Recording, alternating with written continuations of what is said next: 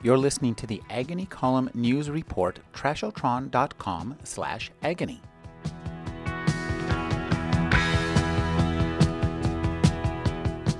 James P. Blaylock is one of the creators of steampunk literature, a modern genre that employs the Victorian settings and science fiction ideas of Jules Verne and H.G. Wells. His newest novel, Zeuglodon, harkens back to another favorite, Robert Louis Stevenson. The first steampunk story, although it didn't star my villain Narbondo, was published by Unearth magazine in 1978. And then there were some followed.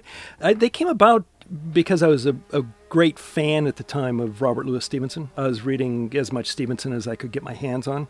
I particularly liked the New Arabian Nights and Jekyll and Hyde and the sort of detective mystery stuff that Stevenson wrote. I decided I wanted to write pieces that I might have written if I was 30 years old in 1875. Blaylock did not set out to create a literary movement. The first couple, three, four stories I just wanted to have fun with. So there's a wild explosions and heaps and heaps of goofy stuff that took precedence maybe over anything more serious, if that's the term that I, I want to use. I think as I got older, though, what mattered to me perhaps changed just a little bit.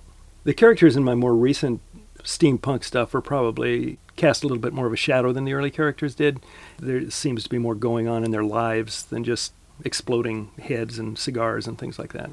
Zeuglodon is a charming novel for all ages told by 11 year old Catherine Perkins as she and her two cousins find themselves embroiled in an adventure that leads from Northern California to an underground lair, a secret submarine, an arch nemesis, and eventually the center of the Earth. When I sat down to write, knowing that I was going to do a Hollow Earth novel of some variety to start out with, the voice of the, the main character, who's an 11 year old girl, simply sort of leapt onto the page, you know, like Venus on the half shell. She just was fully formed in my mind as a narrator. Jules Verne is best known for his science fiction, but for Zeuglodon, Blaylock was influenced by other aspects of his work travel and adventure. Well, I don't want to keep hauling Jules Verne into the conversation, but I think when I g- grew up reading Jules Verne, I was as happy to read, you know, Michael Strogoff, Courier to the Tsar, as I was to read Mysterious Island. I wanted my characters to to find themselves in strange locales where anything might happen and they could be surprised by it. Blaylock has a new steampunk novel coming out this fall. The new steampunk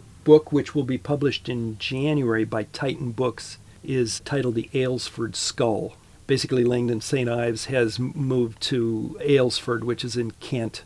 There's a grave robbery, nefarious doings of all sorts of things. There's kidnappings, there's murders, there's. He's sort of tumbles into an adventure that actually is the longest book I've ever written. I think it's certainly my best steampunk, without a doubt. Can writers say that about their own work? I don't know. Maybe they shouldn't try, but I believe it is. With Zeuglodon, his new novel from Subterranean Press, and the forthcoming steampunk saga, The Aylesford Skull from Titan Books, James P. Blaylock gives readers old fashioned adventures and the opportunity to look forward to looking back. With time to read, I'm Rick Kleffel. Find out more at agonycolumn.com.